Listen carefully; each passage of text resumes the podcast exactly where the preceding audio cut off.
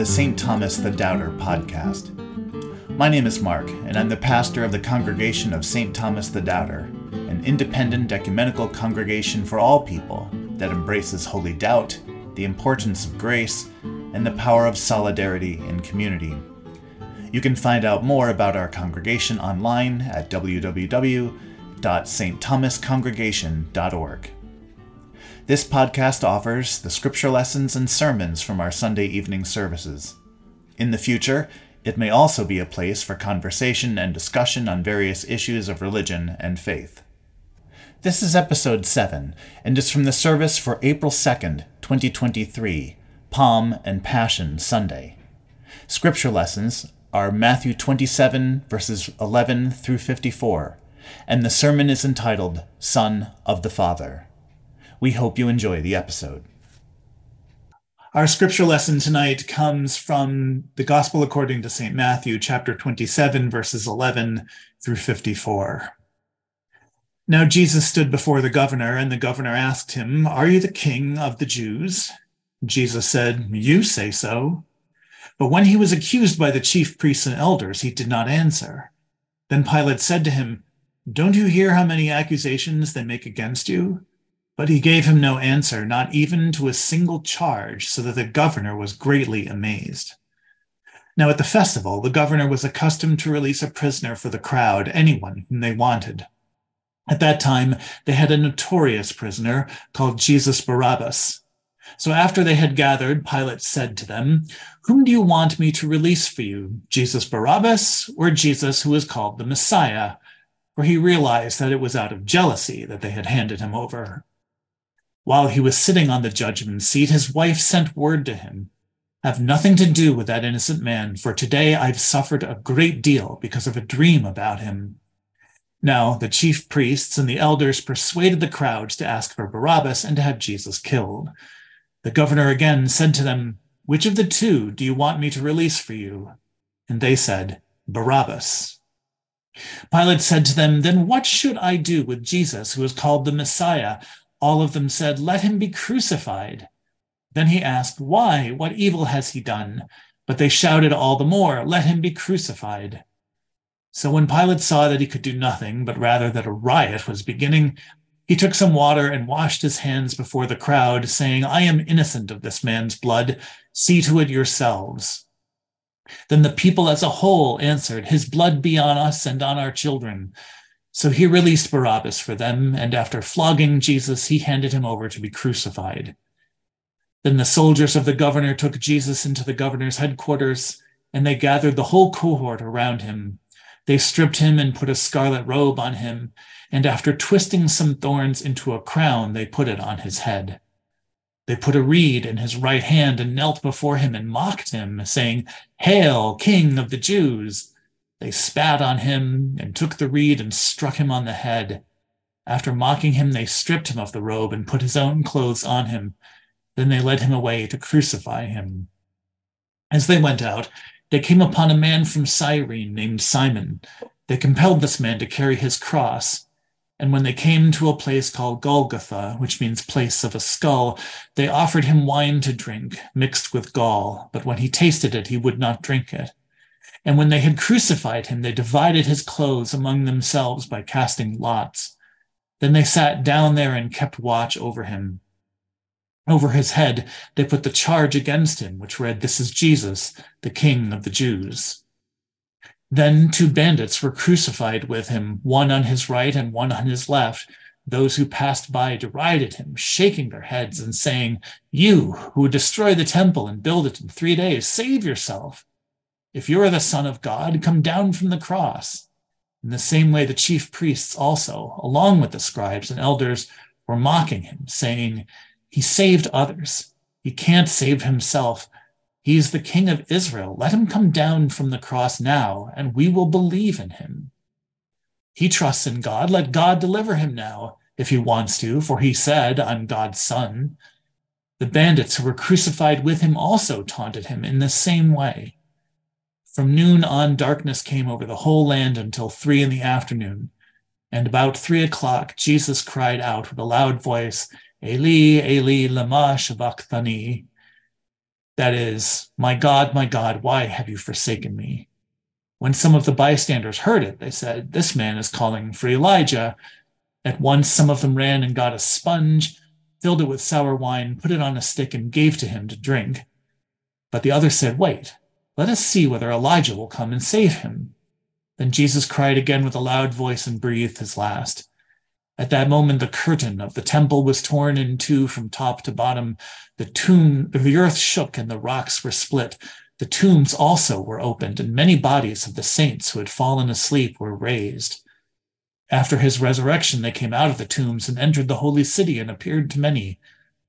Now, when the centurion and those with him who were keeping watch over Jesus saw the earthquake and what took place, they were terrified and said, Truly, this man was God's son. The word of God for the people of God. Thanks be to God.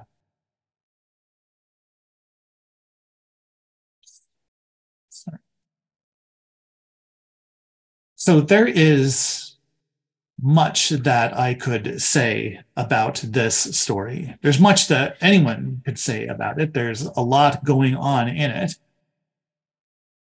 We could talk first, and perhaps most interestingly, about Jesus' silence, that he speaks only two words in the entire um, trial with Pilate, two words in Greek, three in English. So you say, or you say so. We could talk about Pilate's wife's dream, which is recorded in no other gospel and is the source of a number of Christian legends about her converting and becoming a saint. We could talk about Pilate washing his hands of the judgment and of the crowd, somewhat unlikely, in unison, taking responsibility on themselves and their children for Jesus's death. We could talk about how that has been the painful source of many uh, anti Semitic and anti Jewish blood libels over the years. We could talk about Pilate's real reputation as a Jew hating tyrant who was not at all reluctant to crucify people who disturbed the peace and who crucified so many people in uprisings that the Roman emperor recalled him for being too cruel when a Roman emperor thinks you're being too violent, you have definitely crossed a line. We could talk about the crown of thorns. We could talk about how the crown is not really a Jewish image of royalty, but it is a Gentile one, and how that shows the nations, ironically, perhaps recognizing Jesus's kingship. We could talk about the bandits crucified on either side, neither of whom in this gospel or in Mark's gospel is redeemed the way that one of them is in Luke's gospel. We could talk about his predictions about the temple and why people keep accusing him of threatening to destroy it. We could talk about his last words, words of anguish, words that echo the 22nd Psalm. In fact, even the words of the priests, he trusted in God, let him deliver him, is from that same psalm that Jesus cries out, My God, my God, why have you forsaken me? We could talk about the curious fact reported only in Matthew's gospel about like other people coming out of the tombs and wandering around Jerusalem, which is a kind of crazy detail that no one ever talks about. And we could talk about the centurion's confession at the end. Truly, this was God's son. But the, the point I would like to focus on tonight is this odd custom that is recorded of releasing a prisoner at the Passover. See, the Passover is a holiday of national liberation, right? It's a holiday that celebrates the exodus from Egypt, the liberation from bondage and slavery, and the beginning of national life as a covenant people of God. So it was always a politically fraught holiday for any occupier. And the Romans knew that nothing good happens at Passover when the people are stirred up. So perhaps as a mechanism to diffuse some of this tension, they had this kind of amnesty program. the crowd wants a prisoner released, they'll release that prisoner, but only that one. This is not a blanket amnesty, this is just appeasement uh, of, a, of a kind. And so, two people are placed before the crowd. Now, some interpreters see this as a way of Pilate hoping to get out of having to crucify Jesus and the sort of the bind he's in between the religious leadership that desperately wants Jesus taken care of and Pilate who's reluctant that would make more sense if Pilate were in fact reluctant, but we see this here as a way that perhaps we'll let the crowd decide. And if the crowd wants Jesus released, then I don't have to say to the priests, I'm sorry, I don't want to. He can just say, well, the crowd got what the crowd asked for. But here the crowd calls instead for Barabbas. And we look at this choice and we always see it as a choice between this criminal, because that's how he's described. In fact, in this text, he's described as a notorious criminal. And so we view it as the choice between a guilty person and a truly innocent person, right? So this is another example of Jesus, the innocent, suffering at, you know, the penalties of the guilty for those Christians who like to see Jesus' salvation as a kind of what theologians call substitutionary atonement. That is, he's innocent, but he takes the punishment of the guilty on himself. This story fits perfectly well in that paradigm, right? Because here's Barabbas, guilty, he goes free, Jesus bears the punishment. But there's something else going on because Matthew does something interesting alone among the four evangelists is that he provides Barabbas's first name, Jesus. Right? This is Jesus Barabbas and Jesus who is called the Messiah. So right away we're choosing between two people named Jesus. It's not that uncommon a name. It's about as common as the name Josh is today. But the other part of it is Barabbas's last name. Barabbas is just the Greek rendering of a Hebrew or Aramaic name that is likely Bar Abba, which literally means son of the Father. So we have a choice here between Jesus, son of the Father, and Jesus, son of the Father. I hope you can hear the capital letters I am putting into the latter. So right away, we have this interesting contrast between one man named Jesus, son of the Father, and another Jesus, whom we confess to be son of the Father. But it goes beyond that. For while he is described in Matthew's gospel as a notorious criminal, he is described in Mark's gospel as an insurrectionist that is, as someone leading an armed uprising against Rome.